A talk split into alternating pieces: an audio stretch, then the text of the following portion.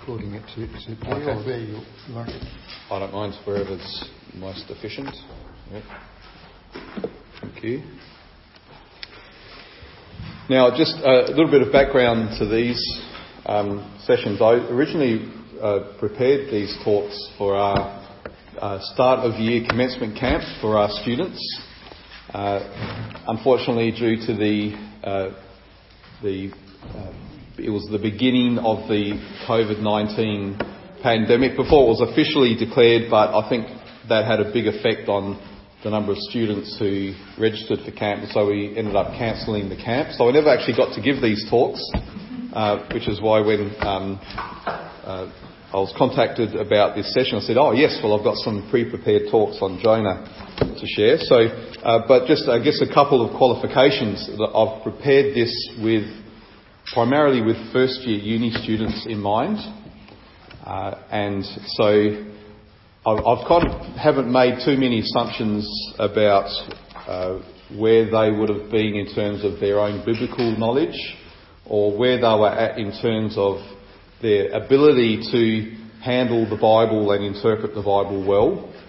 Uh, so it may be that as we go through this, uh, some of the things that I'll bring out, you think, oh, well, there, that's quite basic. Uh, I'm pretty sure this group, um, your biblical knowledge is quite good and, uh, and you know how to handle the Bible well. My, my aim really with those talks, because of the nature of the camp, was to, uh, to show Christian students how to handle the Bible well and how, uh, wherever we are in the Bible, it's always pointing us to Jesus. So we'll see how uh, we look at Jonah and we'll always uh, go to, to Christ. Uh, I was in the back of my mind. I was aware that there may have been students at the camp who weren't Christians, so I wanted them to to be hearing the gospel, and I also wanted to uh, encourage all of the students there uh, to see God's calling on them to be going out and sharing the gospel. So that's behind this. It was originally it was four talks so uh, I'm not sure exactly how we'll go over the three weeks. Uh, I think there's about 21 pages, so I'll try and aim to do roughly seven pages, and hopefully we'll get through it in the three weeks. So we bring these along next week. Yes. Yep. So this, in case you were worried that we're going to get through all of this in one session. Uh, so let me read from Jonah, Jonah chapter 1, 1 to 16. Now the word of the Lord came to Jonah, the son of Amittai, saying, Arise, go to Nineveh, that great city, and call out against it, for their evil has come up before me. But Jonah rose to flee to Tarshish from the presence of the Lord. He went down to Joppa and found a ship going to Tarshish. So he paid the fare and went down into it to go with them to Tarshish, away from the presence of the Lord. But the Lord hurled a great wind upon the sea and there was a mighty tempest on the sea, so that the ship threatened to break up. Then the mariners were afraid, and each cried out to his God, and they hurled the cargo that was in the ship into the sea to lighten it for them. But Jonah had gone down into the inner part of the ship, and had lain down and was fast asleep. So the captain came and said to him, What do you mean, you sleeper? Arise, call out to your God. Perhaps the God will give a thought to us that we may not perish. And they said to one another, Come, let us cast lots, that we may know on whose account this evil has come upon us. So they cast lots, and the lot fell on Jonah. Then they said to him, Tell us, on whose account this evil has come upon us? What is your occupation, and where do you come from? What is your country, and what people are you? And he said to them, I am a Hebrew, and I fear the Lord, the God of heaven, who made the sea and the dry land. Then the men were exceedingly afraid and said to him, What is this that you have done? For the men knew that he was fleeing from the presence of the Lord because he had told them. Then they said to him, What shall we do to you that the sea may quiet down for us? For the sea grew more and more tempestuous. He said to them, Pick me up and hurl me into the sea. Then the sea will quiet down for you, for I know it is because of me that this great tempest has come upon you. Nevertheless, The men rowed hard to get back to dry land, but they could not, for the sea grew more and more tempestuous against them. Therefore they called out to the Lord, O Lord, let us not perish for this man's life, and lay not on us innocent blood. For you, O Lord, have done as it pleased you. So they picked up Jonah and hurled him into the sea, and the sea ceased from its raging. Then the men feared the Lord exceedingly, and they offered a sacrifice to the Lord and made vows. Who was this man Jonah? Well, Jonah was a prophet in the, the north, in the uh, kingdom of Israel, at the time of Jeroboam II. Uh, he was about 75 years after Elijah, so around about 790 BC. Most likely he's the earliest of the minor prophets, uh, the 12 shorter books of the Old Testament. And he's the first of the writing prophets. So the prophets for whom we have a book named after them. Uh, unlike prophets like Elijah who are within those other books and we don't have a book called Elijah. Uh, we don't actually know a lot more about Jonah, uh, except that he was the son of Amittai, and a few other things that will come out as we go through. Now, what's the main point of Jonah? Uh, here are some suggestions. These, these are actual uh, things that I've uh, found on the web. Um, have any question, just go to Google, and Google will give you an answer, whether it's actually the right answer or not. Um, never know. So here's what people have said. Instead of making excuses, use your talents to fulfill God's mission. Whenever we decide to disobey, we can always find excuses like Prophet Jonah. What we need is courage and let God use our talent to share his message. Uh, someone else said, He, God, doesn't like to destroy people who are doing things bad. God would rather see us turn from our bad ways and to do good again. Or someone else, there are those who try all their lives to escape God, but like Jonah, they must finally acknowledge that he whom they try to escape is their only hope for a truly worthwhile and fulfilling experience. Now, you may like the sound of some of those, and they do contain ideas that are true, but they're not actually what Jonah is all about. Sometimes when we approach the Bible, we may think the Bible's a special holy book.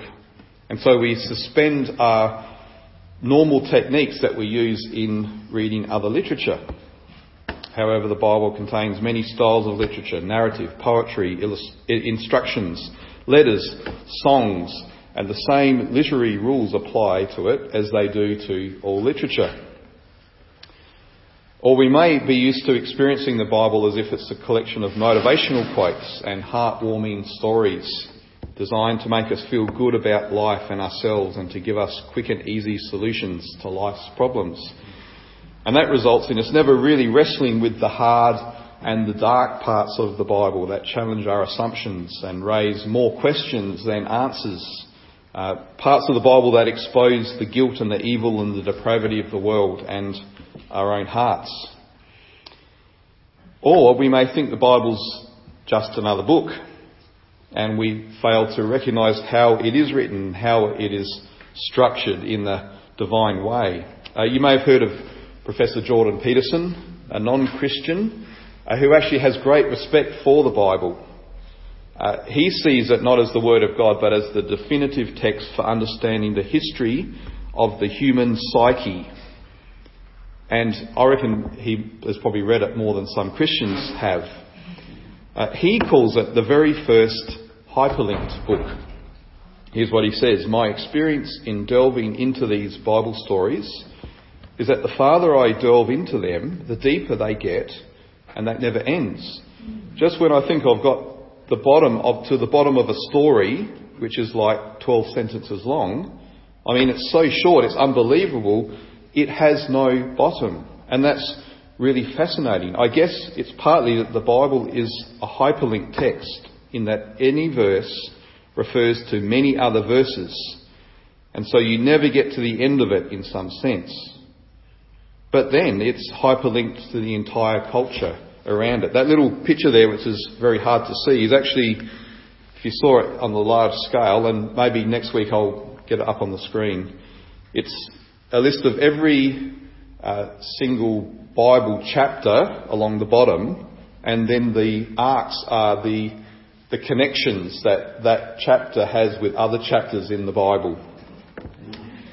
So you could say it's a little bit like Wikipedia but at least 2,000 years older. You know, Wikipedia, you go there and you're reading an entry, and every sentence has a, a hyperlink about another topic. You can click on it and go to understand what that word is or that topic is. What this means is we can never read any part of the Bible without also considering all the other parts of the Bible that is connected to it. Now, Peterson puts this down to the evolution of human consciousness over hundreds of thousands of years, but in fact, it's that the Holy Spirit has inspired the writing of it, and every page of the Bible gives us a revelation of who God is. And it's this revelation of Himself that unifies the 66 books written over 2,000 years into such a profound and complete book. So, you can see I'm, I'm trying to present a basic understanding of the Bible to first year uni students before we even get into the text of Jonah. Um, so that being said, there are a number of helpful, uh, a number of unhelpful ways in which we might try to read the Bible, and in particular Old Testament stories like Jonah. First, uh, you could call the historian or the archaeologist. Um, so in, in handling the Bible text, there are kind of four main aspects. There's the text itself, what does the text actually say? Understanding that, you know, all the linguistics and so on. Then there's the, what the text means in terms of the context. What did it, what was it saying to the original readers of that text? Then we do what we would call biblical theology and say, well, we understand that uh, Jesus is the fulfillment of the Old Testament. So how does Jesus fit with this text? And then fourthly, what does it mean for me? The application. What are the implications of this text for me today? The historian, the archaeologist, just looks at the text and the history.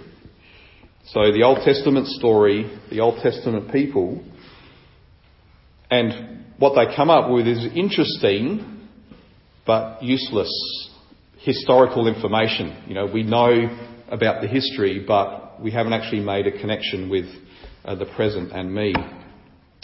Another way of approaching it is what you could call the pietist approach, or maybe the, the mystical approach.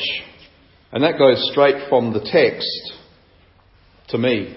So I kind of skip understanding all of the context and the background and how it fits into the bigger picture of the Bible. Um, and all that matters is what I feel it means for me. Um, and I think that's probably the most common way that people read the Bible.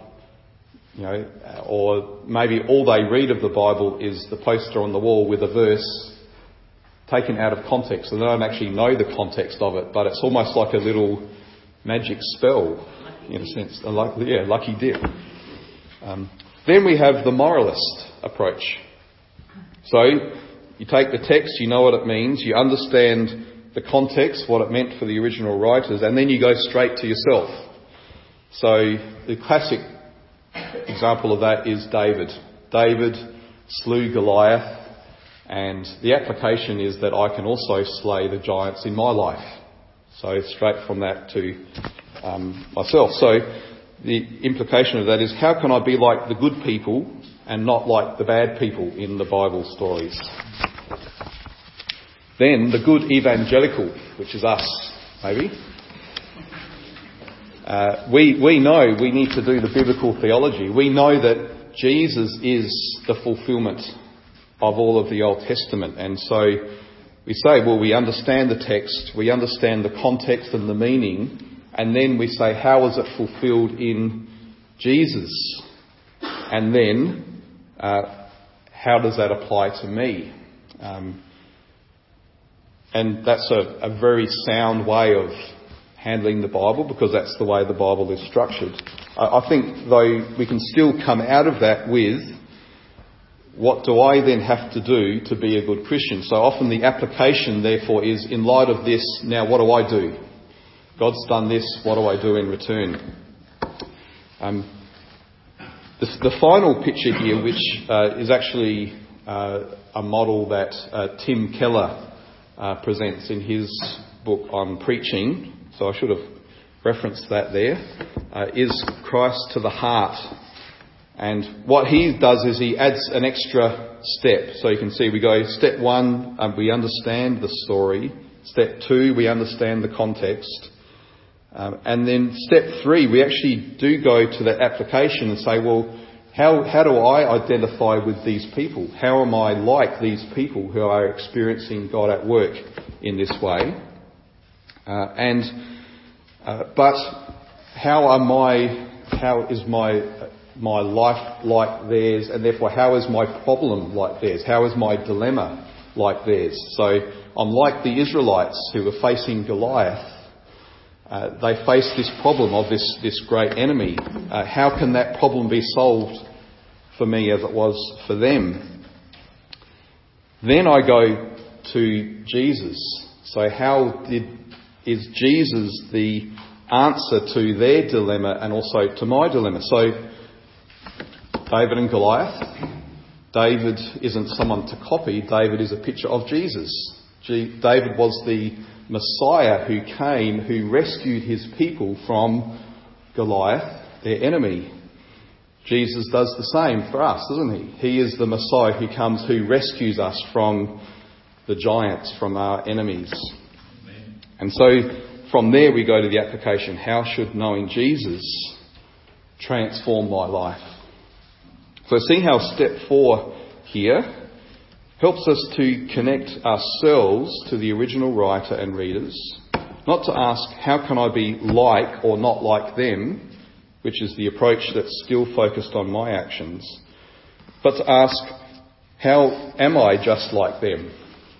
How do I share in the same weaknesses, sins, lack of faith, and unanswered questions? How, as they are called to look forward in faith, will the coming of the promised Messiah bring a resolution to all of these things? And so, how is the same true for me as I look back to what Jesus has done in his life, death, and resurrection? The really critical thing in this process is knowing who in the story we are supposed to identify with. In the vast majority of the Old Testament stories, which were written not for individuals but for the community of the nation of Israel, we're supposed to put ourselves in the shoes not of the heroic figures like David, Moses, Nehemiah, Samson, etc., but of the Israelites who see and experience God's work of salvation through these people. And in doing so, we'll see how these heroic figures all point us in some way to Jesus. Jesus is the new and better David, the new and better Moses, the new and better Samson, etc. And as we'll see, he's the new and better Jonah. Throughout his life and ministry, Jesus deliberately did and said things that pointed to these connections. For example, he taught the law on a mountain. He crossed the water without getting wet. He fed crowds with bread in the wilderness. And so the people asked, Is this the prophet like Moses who is to come? So, who in the book of Jonah are we to identify with? And Jesus gives us some help in this. Uh, then some of the Pharisees and teachers of the law said to him, Teacher, we want to see a sign from you. He answered, A wicked and adulterous generation asks for a sign, but none will be given it except the sign of the prophet Jonah. For as Jonah was three days and three nights in the belly of a huge fish, so the Son of Man will be three days and three nights in the heart of the earth. The men of Nineveh will stand up at the judgment with this generation and condemn it, for they repented at the preaching of Jonah, and now something greater than Jonah is here. Now, where are we to see Jesus then in the Jonah story? It's in the person and ministry of Jonah. Because the sign of Jonah is that Jonah, three days, three nights, just as Jesus will be. And so, where are we? Where are the Israelites? They're the ones that we're supposed to identify with. Well, they aren't actually mentioned in Jonah.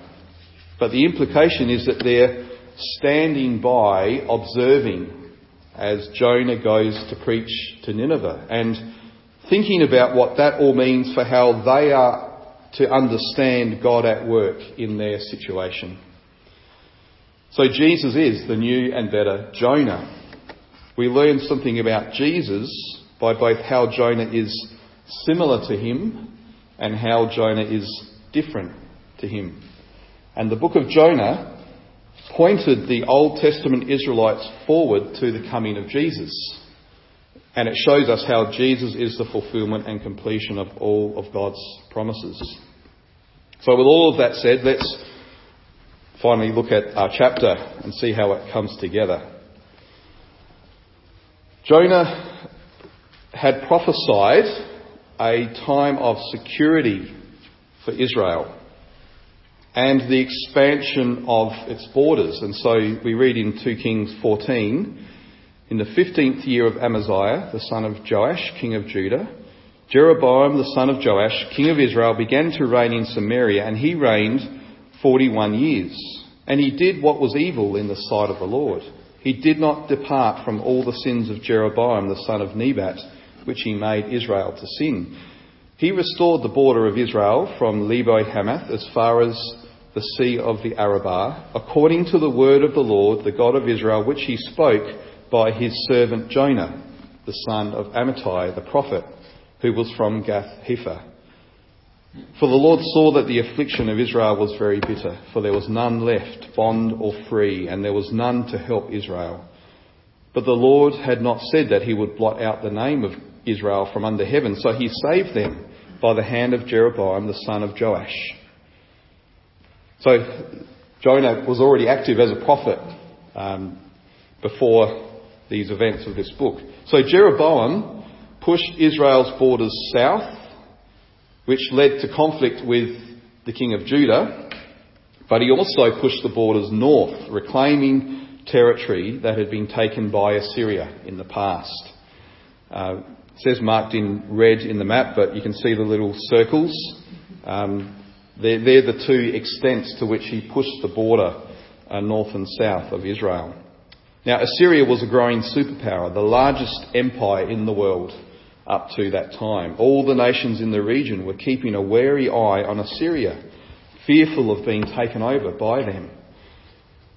Around 50 to 70 years after the time of Jonah, Assyria would expand south again and eventually taking over Israel entirely, deporting a large number of people, so that the ten tribes of Israel lost their identity. Those who were left intermarried with others who had been brought into the area, and they became the Samaritans of the New Testament times. So, at the time that Israel is pushing north into Assyrian territory, Jonah is sent by the Lord to go to the capital city of Assyria and declare its coming destruction. Of course, if the capital city of an empire is destroyed, the implication is that the whole empire has fallen. A modern parallel, and this was written at the time that um, all of the riots were taking place in Hong Kong might be a student from Hong Kong travelling to Beijing to the Communist Party headquarters and publicly announcing China will be defeated and will become just a northern province, province of Hong Kong. So can you see why Jonah was reluctant to go? Israel was a dirty word amongst the Assyrians because of their brazenness in presuming to be able to conquer Assyrian territory.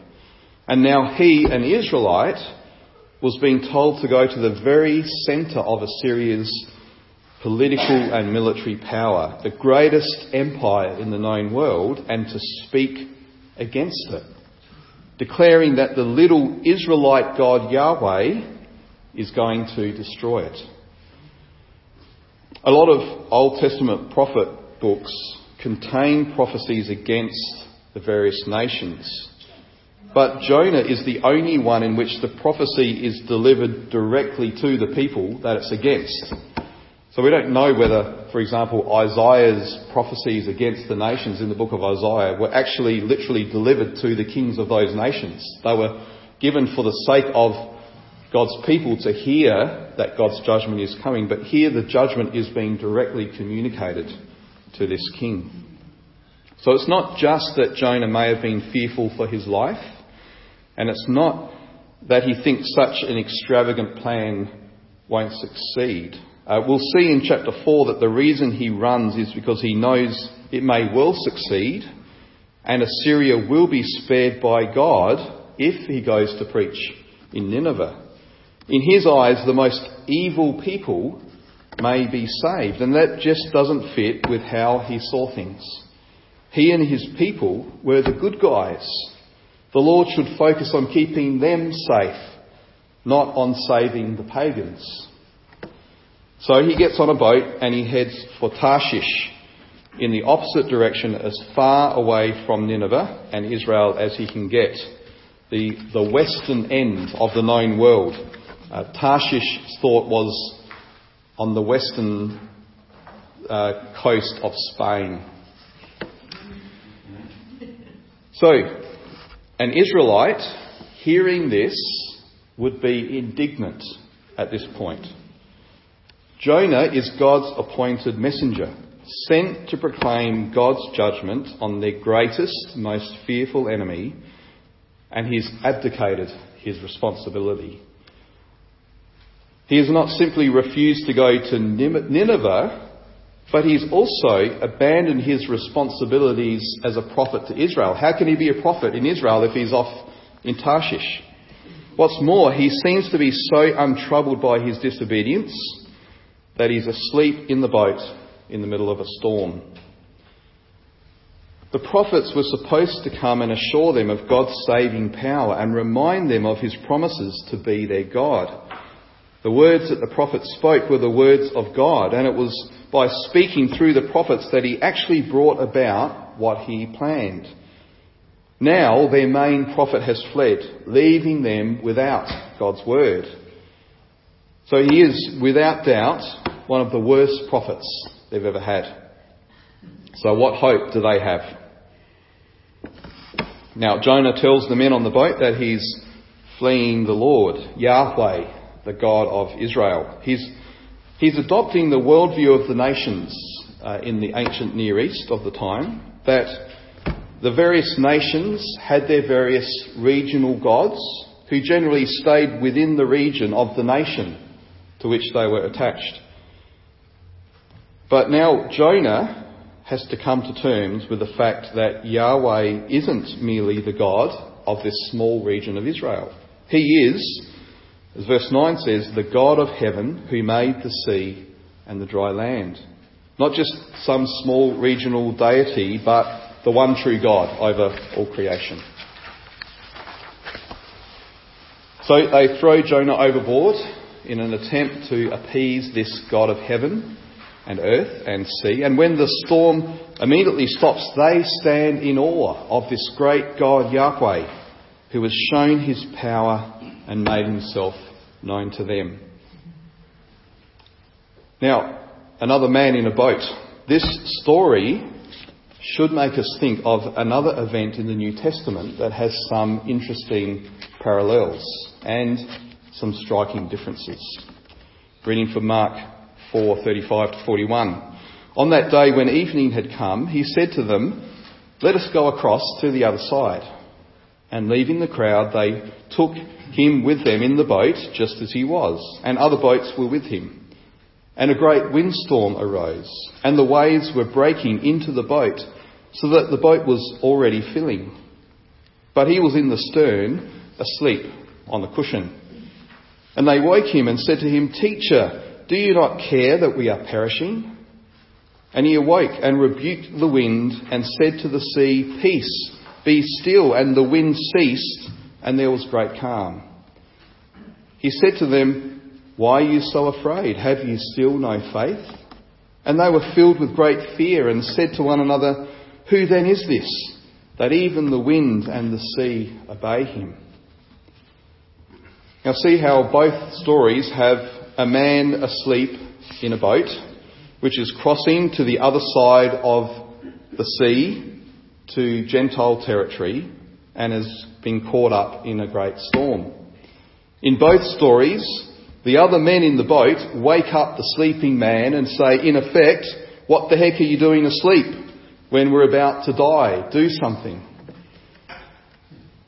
This incident of Jesus crossing the lake has been very carefully planned and choreographed by Jesus. He wants us to recall Jonah chapter 1 and to notice not only these similarities, but to see a very significant difference that tells us something very significant about himself. In Jonah's story, the Lord is spoken of as the God of heaven who is out there and everywhere, overseeing creation, controlling the elements, able to both send this storm and to end it. He needs to be thrown out of the boat, that is Jonah, effectively handed over to this great God. And that's the only way in which the others can be saved. But the story, the Jesus story is different. Because this man in the boat is this Lord of all creation embodied in human flesh and bone.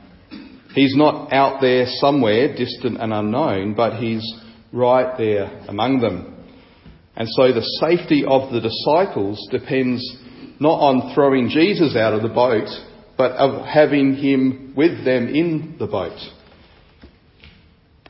And can you see how their question, who then is this that even the wind and sea obey him, in verse 41, is here because Mark wants the readers of the gospel to give the answer now that we've been reminded of Jonah. Who is this man? He is the Lord, the God of heaven, who has made the sea and the dry land. So, unlike Jonah, Jesus isn't fleeing from his Father's call. He's crossing the sea expressly to bring healing and salvation to a demon possessed Gentile man, whom he then sends out saying, Go home to your friends and tell them how much the Lord has done for you and how he has had mercy on you. So he does willingly what Jonah at first refused to do and then does reluctantly. So, where is the hope for the people of Israel? Embodied in these 12 men in the boat with Jesus. Where are they to look for relief as they sat under the oppressive rule of the Romans, a broken and beaten down people? How could they be sure that their God would ultimately triumph over their enemies? Not just their political ones, but also the greater enemies of sin, the devil, and death. Where were they to hear the word of God? How was God speaking to them? Well, all of this was to be found in Jesus, who embodies the answers to all these questions in himself. And the fact that both the book of Jonah and this story in Mark 5 is in the context of God's word being sent exclusively to Gentiles tells us that this isn't merely about the hope of the Jewish people, but it's about the hope of the whole world. The imperfect Jonah was sent to Gentiles. The perfect Jesus was also sent to Gentiles, to you and to I. So, like the men in Jonah's boat and the disciples in Jesus' boat, we need to stand in awe of this God of heaven who's come to us embodied in human flesh. I think we'll leave it there because that's seven pages, exactly a third. Thanks, everyone.